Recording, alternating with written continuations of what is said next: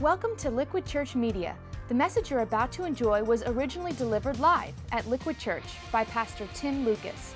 For more content, log on to liquidchurch.com or visit one of our campuses in the New Jersey metro area. Liquidchurch.com, where truth is relevant and grace wins.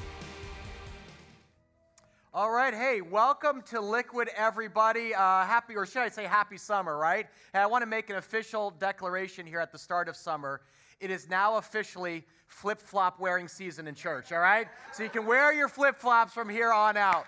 Glad that you're here. We got to give a special welcome to all our campuses across New Jersey. Would you welcome them? You're joining us, or maybe around the world through church online or podcast. Welcome. We're thrilled you're here. I'm Pastor Tim. Glad you're start joining us for this brand new series we're calling Soul Pathways. And I want to do this series right at the start of summer uh, because I want to kind of help you kind of jumpstart or maybe reinvigorate your relationship with God. Because a lot of times people, you know, the summer comes, they start thinking about vacation, they kind of like check out, like, oh yeah, I'll check back in in September. But uh, relationship with Christ is supposed to be a year round thing that really is the umbrella over everything that we do. And for me, when summer comes, it's really all about recreation. Um, our family, and there's two meanings of that word. Our family goes to the beach for a couple of weeks every summer. We kind of soak in the sun, we play in the sand, we actually, you know, surf in the waves.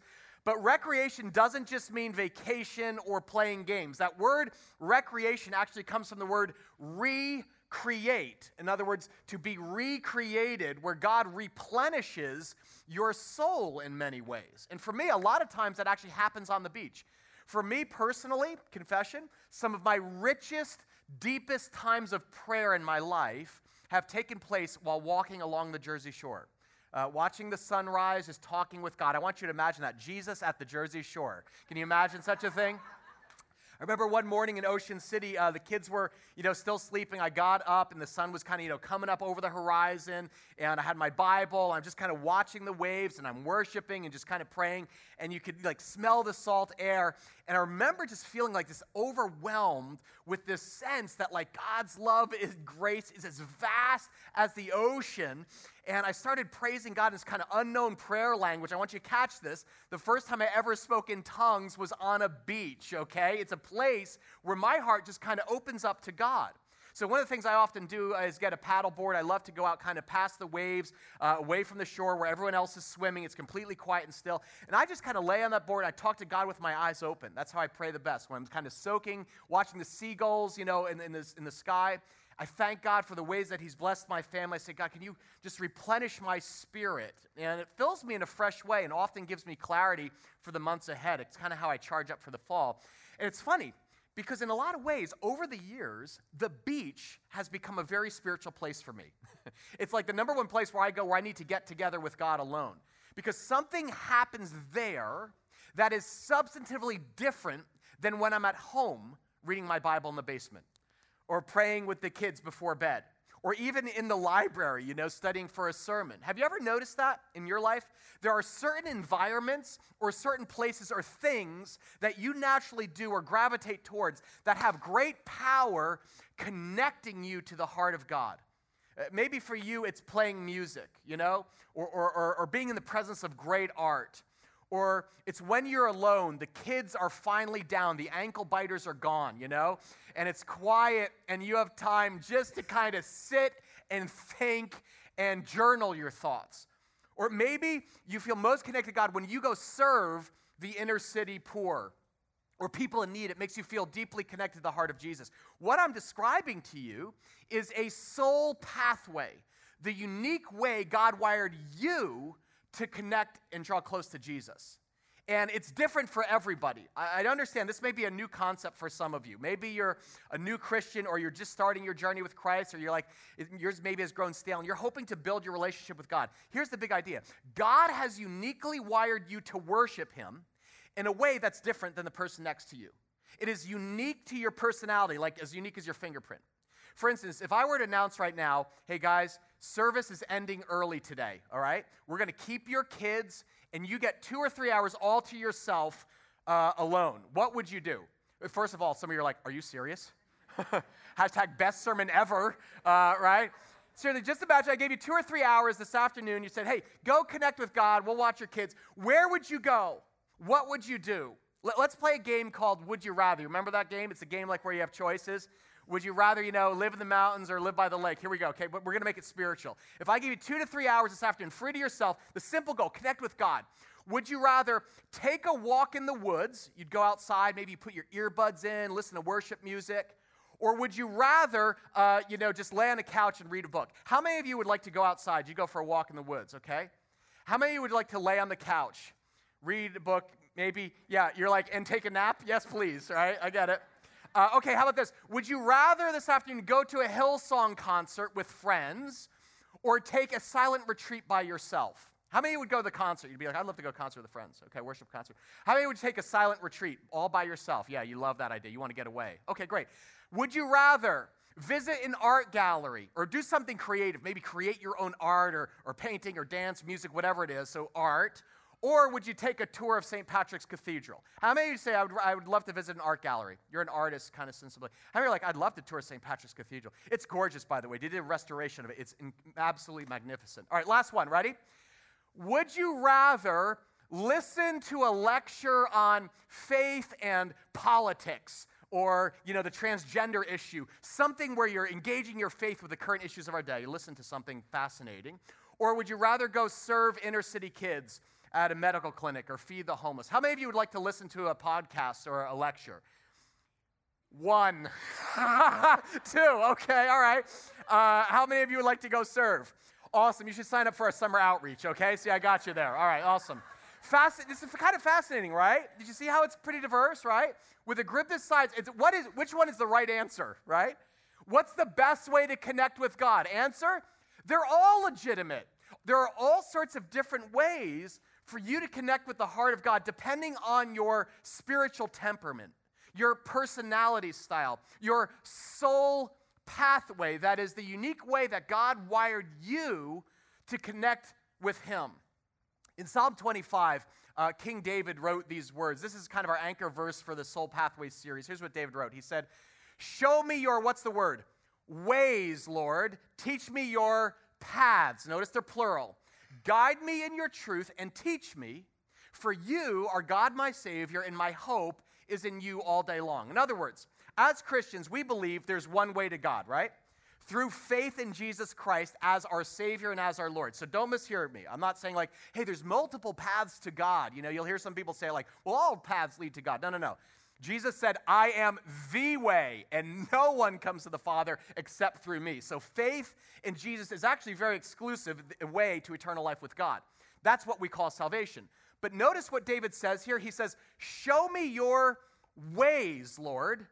Teach me your paths. In other words, they're plural, pathways, meaning that once you've established a relationship with God through Jesus Christ, there are multiple pathways to connecting with Him of drawing close, of deepening your intimacy with your Heavenly Father and with His Son Jesus. That's the whole goal of the Christian life.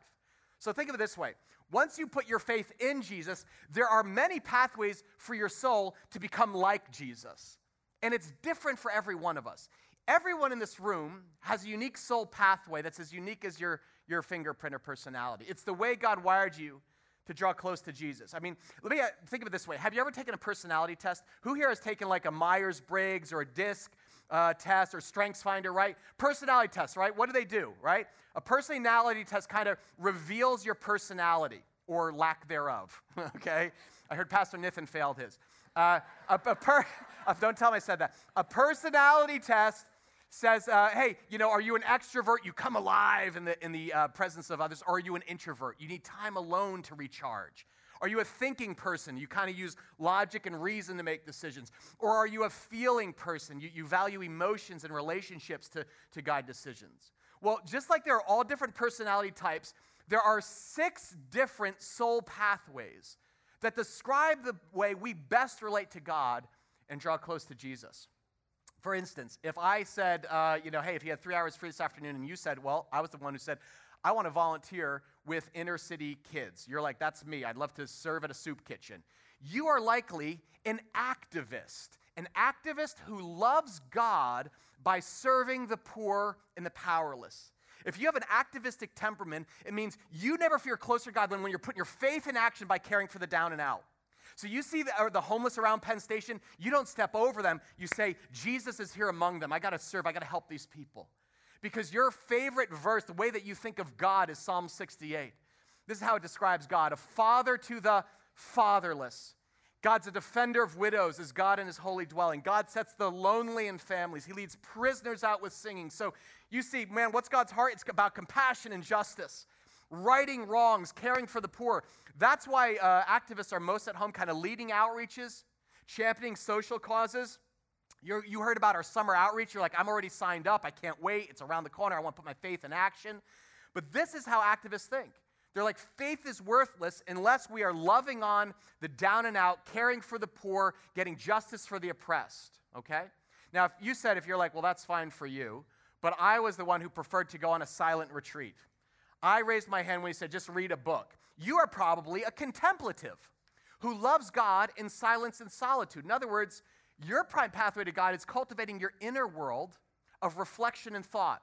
So instead of like being drawn to crowds and like a flurry of activity and social causes, you're like, just leave me alone uh, in prayer or reading a book. I want to shut out the outside world because it's full of noise and distraction. And when I want to connect my soul to God, I just follow the devotional example of Jesus. What did Jesus do? He had a contemplative streak. It says very early in the morning, while it was still dark, Jesus got up. He left the house and went off where to? What's it say there? A solitary place, all alone, where he prayed. Silence, solitude. If your pathway is contemplative, you may be more introspective. Instead of focusing on the outer world, you enjoy, life. I'm going to reflect quietly on the state of your own heart and connect with God through prayer, through meditation, on scripture, through fasting. And, but then again, you may be here and you're like, uh, not so much. In fact, I was the one who wanted to go outside. I saw a lot of hands for that. You're like, let's go for a hike, a swim, joy, enjoy creation. You are likely a naturalist, okay, who connects deeply with God outdoors. Notice it says naturalist, not nudist. There is a distinction here. Loving God without clothes. I think that's no. Naturalist, focus people. In other words, you're like, I actually, you're today being in a church or a, a, school or a hotel, wherever your campus is or in a house, you're like, I just can't wait to get out of here and go outside into the true cathedral of nature. That's where my soul comes alive. That's where I awaken to God's presence. This honestly is what I identify with. When I want to get alone with God, I go to the woods behind my house. I took a photograph on my iPhone, uh, you know, on Tuesday. That's uh, this is where I take my Bible, I take my journal, I put on my hiking boots.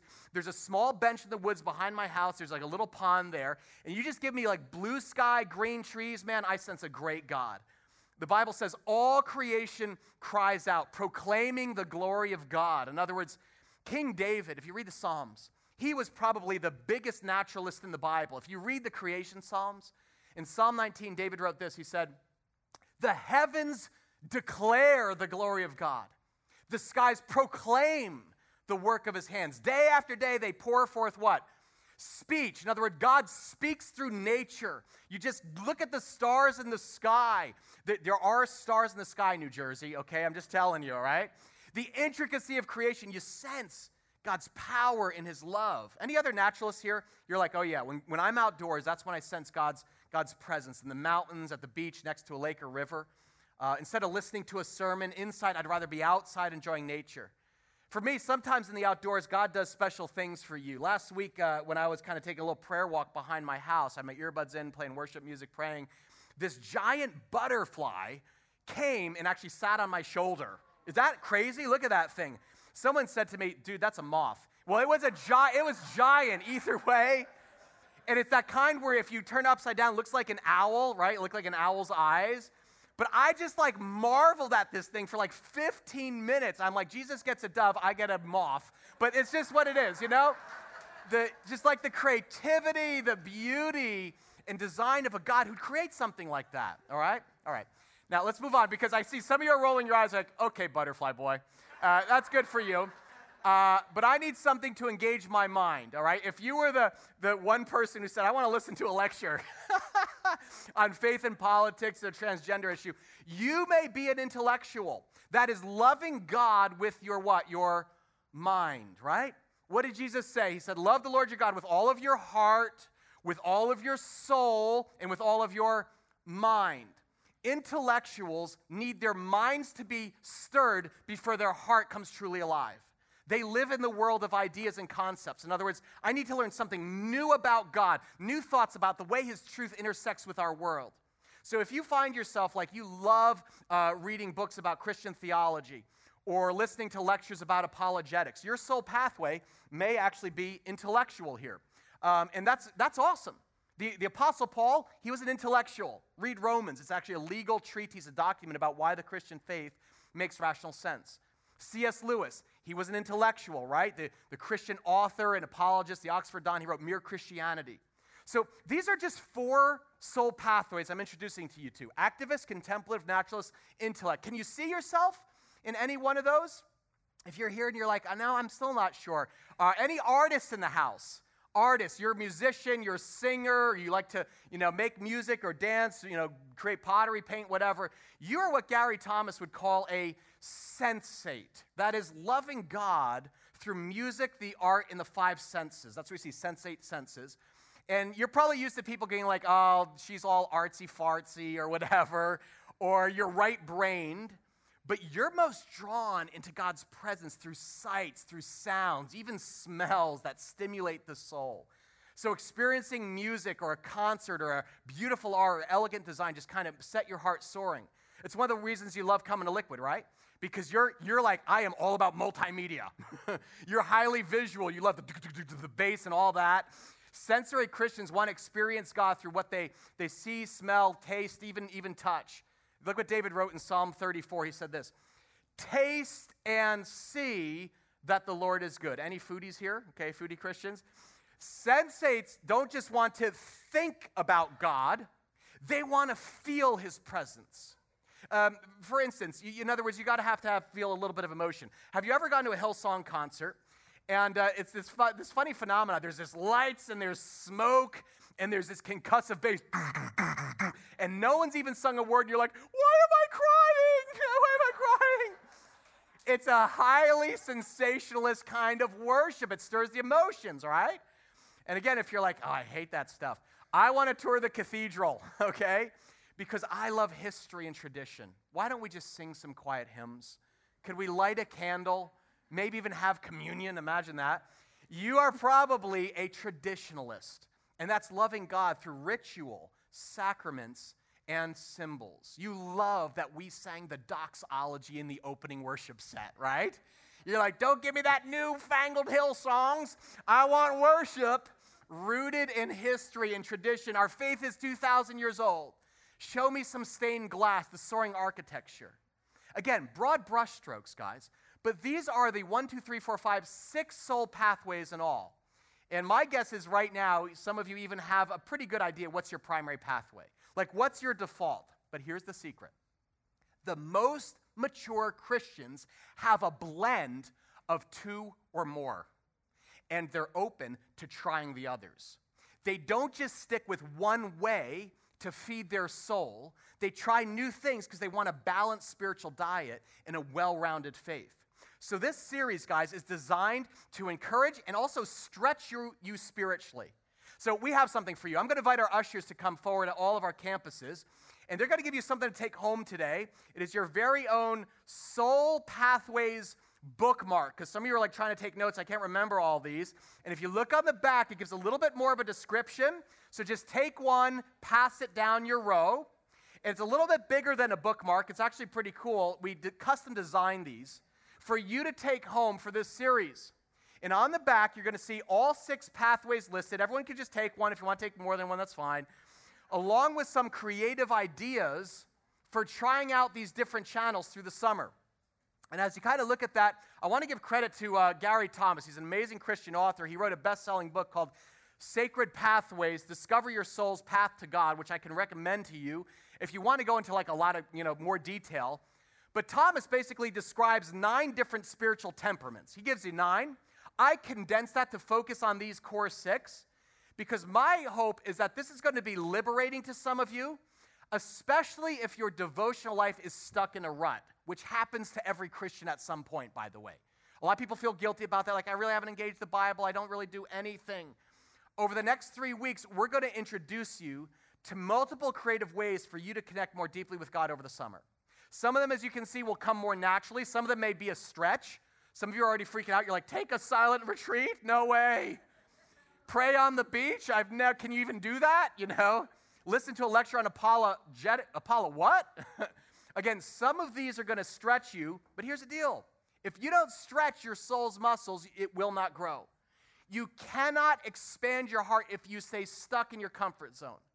I also, my honestly, my secret hope is that this is going to help you appreciate the way other Christians are wired. Because you're going to visit other churches or you're going to find other believers who go different denominations. And if you grow in your appreciation for, for their traditions, man, it opens up your faith.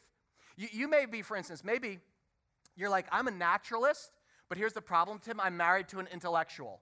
So every time I want to go take a walk, he wants to read a book, you know? Or you're a sensate and you love our worship style at Liquid. It's like lights, screen, loud music. But you want to invite your relative who's kind of like a buttoned up traditionalist. And you're worried that when they come, like, we're going to blow them out of the water. So during this series, we're going to actually sing some hymns. We're going to recite some ancient creeds, thousands of years old. It's a perfect time to invite somebody uh, who's maybe different to our church. So invite a friend next Sunday. But what we're going to do is share some stories with you through this series of some super cool ways that we see God moving in the lives of people at Liquid Church, like my friend Margaret. Um, Margaret is the mother of two girls, and like most parents, she has a very busy life. She's balancing her, you know, busy life at home and at work. And, and I'm gonna not gonna tell you what spiritual temperament Margaret's primary pathway is, but I'm gonna give, give you a hint. She is a musician. She has a musical gift. She teaches piano, but she doesn't just teach piano. She actually composes classical music and has even performed at Carnegie Hall. This is a story we shot last week about how one artist at Liquid Church connects deeply to the heart of her God.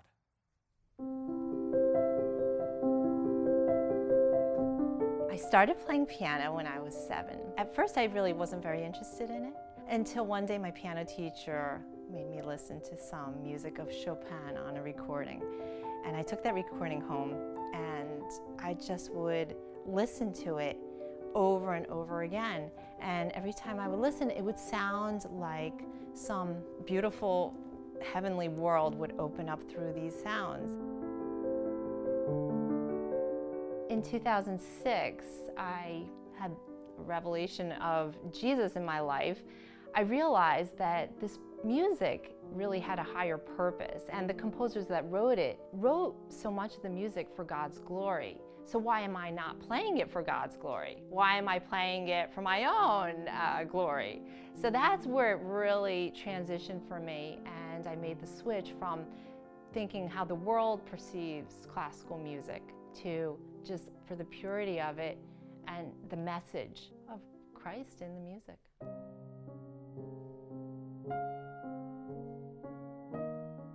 Think the best example of connection to God through music comes from the father of classical music himself, J.S. Bach. He was a composer that lived in the 1700s, and he would write the most glorious, most complex music. Everything that he wrote, he would start it first. Before he wrote one note, he would write, J, J, Jesus help. Or he would write, J and J in the name of Jesus. So he already set this up as a prayer. It wasn't just music for entertainment, it was a prayer. When he would finish writing, he would then sign SDG to God alone, the glory, not to take any credit on himself. And then he would go on to write music that baffles even modern day scholars. I think every creative gift that we have comes from God. And I really think that God loves it when we worship Him through those gifts. God wired us with different creative gifts. And when we step into those gifts unapologetically, it doesn't matter if you can't paint, but if you want to paint, paint, do it for the glory of God. Can't play the violin, try anyway, do it for the glory of God. I can't sing for beans, but if I belt it out for God, I'm hopeful that he's not shutting his ears. I hope he'll like it. Creatively, if we're using our gifts, it is the greatest release for ourselves as well.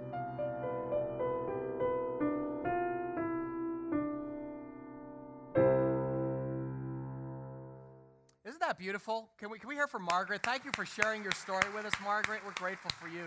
I think that's just the coolest thing.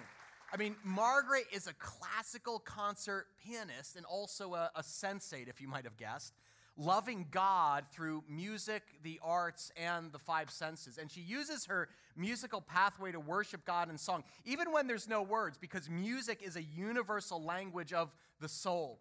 She actually was teaching me how some of the giants of classical music dedicated their daily work of composing um, music to God. Did you, did you hear what she said about Bach?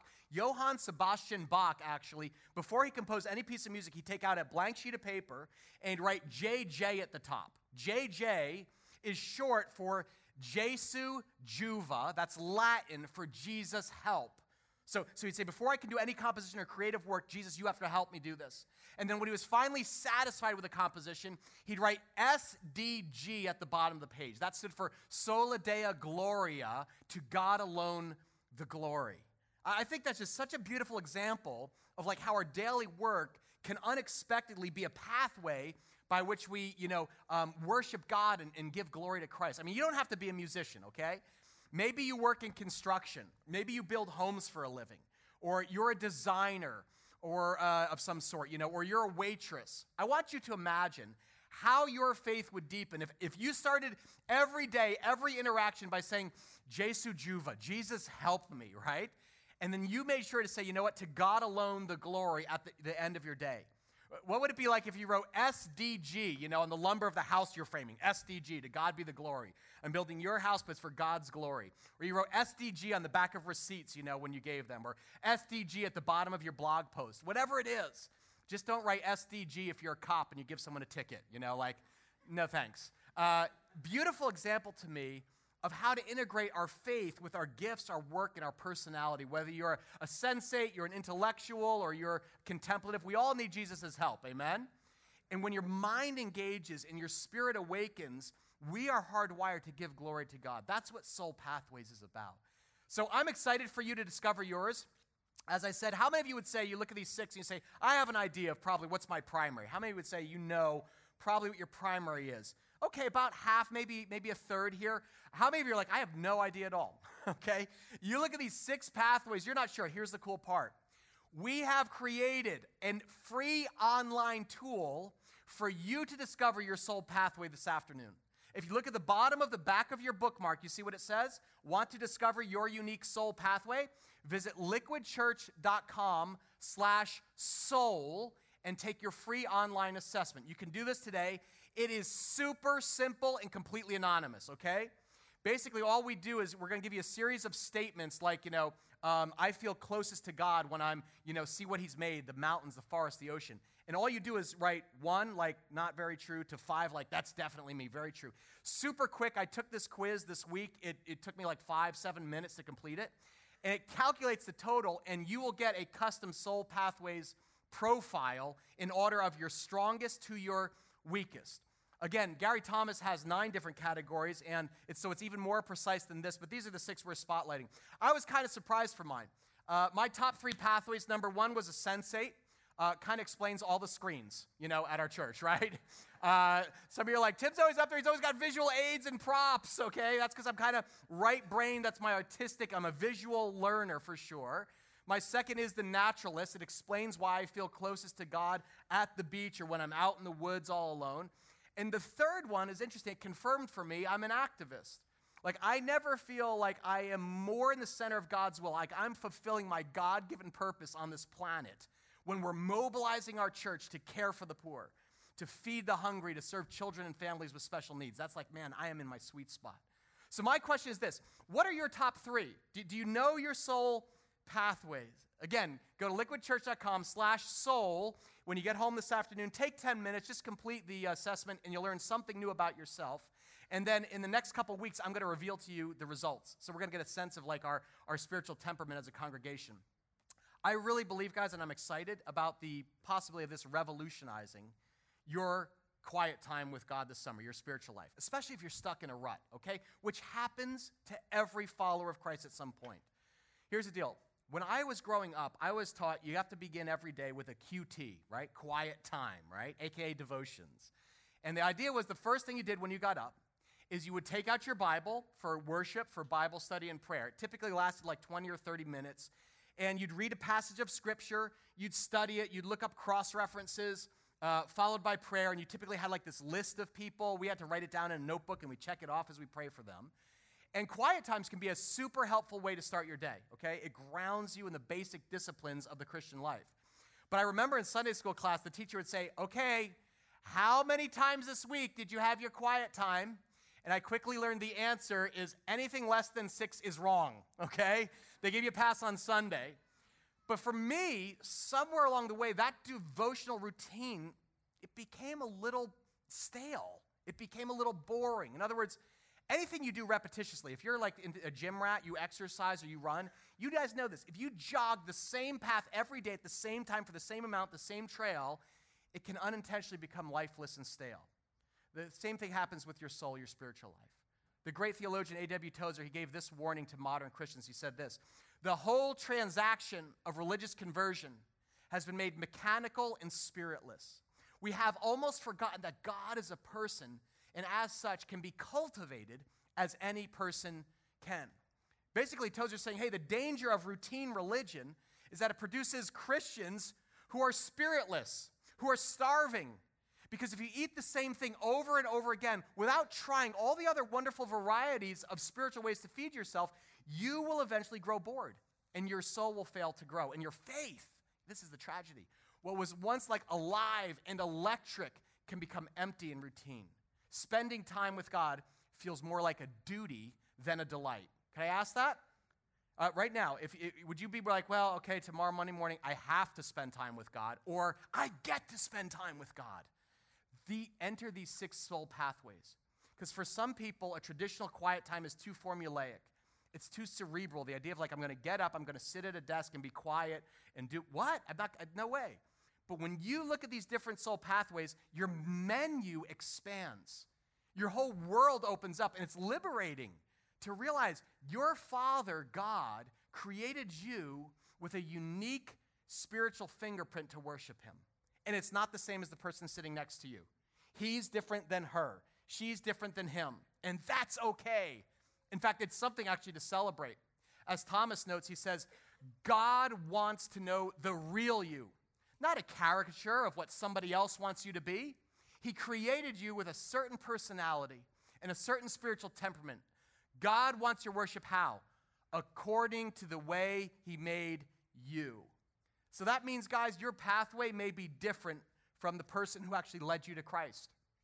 It may be different than the person who invited you to church, or it may be different than the person who leads your life group. My point is this there's no one size fits all approach to spirituality. And church is diverse as liquid. We embrace all the different pathways that Christians have used over 2,000 years of connecting to the heart of Christ. In fact, the Bible's full of examples of people who showed devotion to God in very different ways. In, in your life group this week, you're going to look at some of these examples. But if you look in the Old Testament, like Abraham, Abraham totally had a traditionalist bent. He's on the end here. Abraham built altars, he burned incense everywhere he went. Moses and Elijah were over here. They had an activistic streak, right? They stood up against injustice, they defended the poor and the, the powerless. Moses tells Pharaoh, you know, let God's people go. King David, David was a sensate. He wasn't just a shepherd, David was a musician. He played the harp and the lyre and he wrote poetry. Most of the Psalms that we read were set to music and written outdoors in the desert while he was tending sheep. Notice that is a sensate and a naturalist combined. See, that's the key here. All six pathways are different, but they have one thing in common Jesus is the common thread. Every pathway is designed to draw you closer to Christ. And we know they can because Jesus is the only person who incarnated all six perfectly. Think about it. Jesus was an activist. What did he do? His ministry, he, Jesus fed the hungry, he cared for the poor, he healed the sick, but he was also a contemplative. After a time of ministry, he would withdraw from the crowds, go up on a mountain, and spend time with his Father in prayer. Jesus was a naturalist, right? Most of his parables, you know, are examples drawn from nature. Let me tell you about the seeds, the soils. When he taught, most of his illustrations came from the creation. He said to his followers, Look at the birds of the air, consider the lilies of the field. Jesus was a naturalist, but he was also an intellectual. He was an expert in the law. He had memorized the Torah from an early age, and he was also a sensate. The night of his betrayal, Jesus and his disciples, what did they do? They drank wine and they sang a hymn together. And of course, Jesus then established the tradition that's at the center of our faith communion, the oldest central symbol of the Christian faith over 2,000 years old, which he was celebrating the Passover, which is thousands of more years old. Listen, here's my question. If your Savior, Jesus, God's Son, used all these pathways to connect his soul to the heart of the Father, do you think maybe we should give them a try? so this week you've got homework, and I want you to experiment. Take this bookmark home, and when you got 10 minutes, just go to liquidchurch.com slash soul, take your free assessment, and then ask God to speak to you. Because God is still speaking. Amen? The question is, are you listening? Can you hear him? He's saying to you at the start of summer, hey, don't go on vacation. Draw close to me. Spend time with me. Come away with me. Let's go for a walk. Let me lead you beside still waters and let me restore your soul. Amen? Over the next three weeks, guys, I really pray that your soul will experience new pathways going further up and further in in your journey to become like Jesus. Let's bow our heads and pray. Father God, we thank you that we were created in your image, and now the Holy Spirit is alive. Come, Holy Spirit. Just pour yourself into your people now for this week ahead. Father God, I pray that as we explore these pathways in the weeks to come, they wouldn't be an end in themselves. They would lead to Jesus, and that we'd become more alive in Christ. Father God, no more dead Christians going through the routines, going through the motions. We reject that. Bring us alive, Father God. Teach us to speak in a new language, to worship you in spirit and in truth. Father God, I pray for people who are here today and they're stuck in a rut, that they wouldn't heap guilt or condemnation, but they just hear your invitation come, come and drink. All who are thirsty, come and drink, and you will restore their soul. Father God, bless all our campuses uh, around New Jersey, all the people listening around the world, Father. We are your church, we're your children, we love you as our Abba Father. In Jesus' name, to God alone be the glory. Everyone said together, Amen. Thanks for listening to Liquid Church Media. If you were inspired or challenged by today's message, we hope you'll tell a friend. For more content, log on to liquidchurch.com or visit one of our campuses in the New Jersey metro area. Liquidchurch.com, where truth is relevant and grace wins.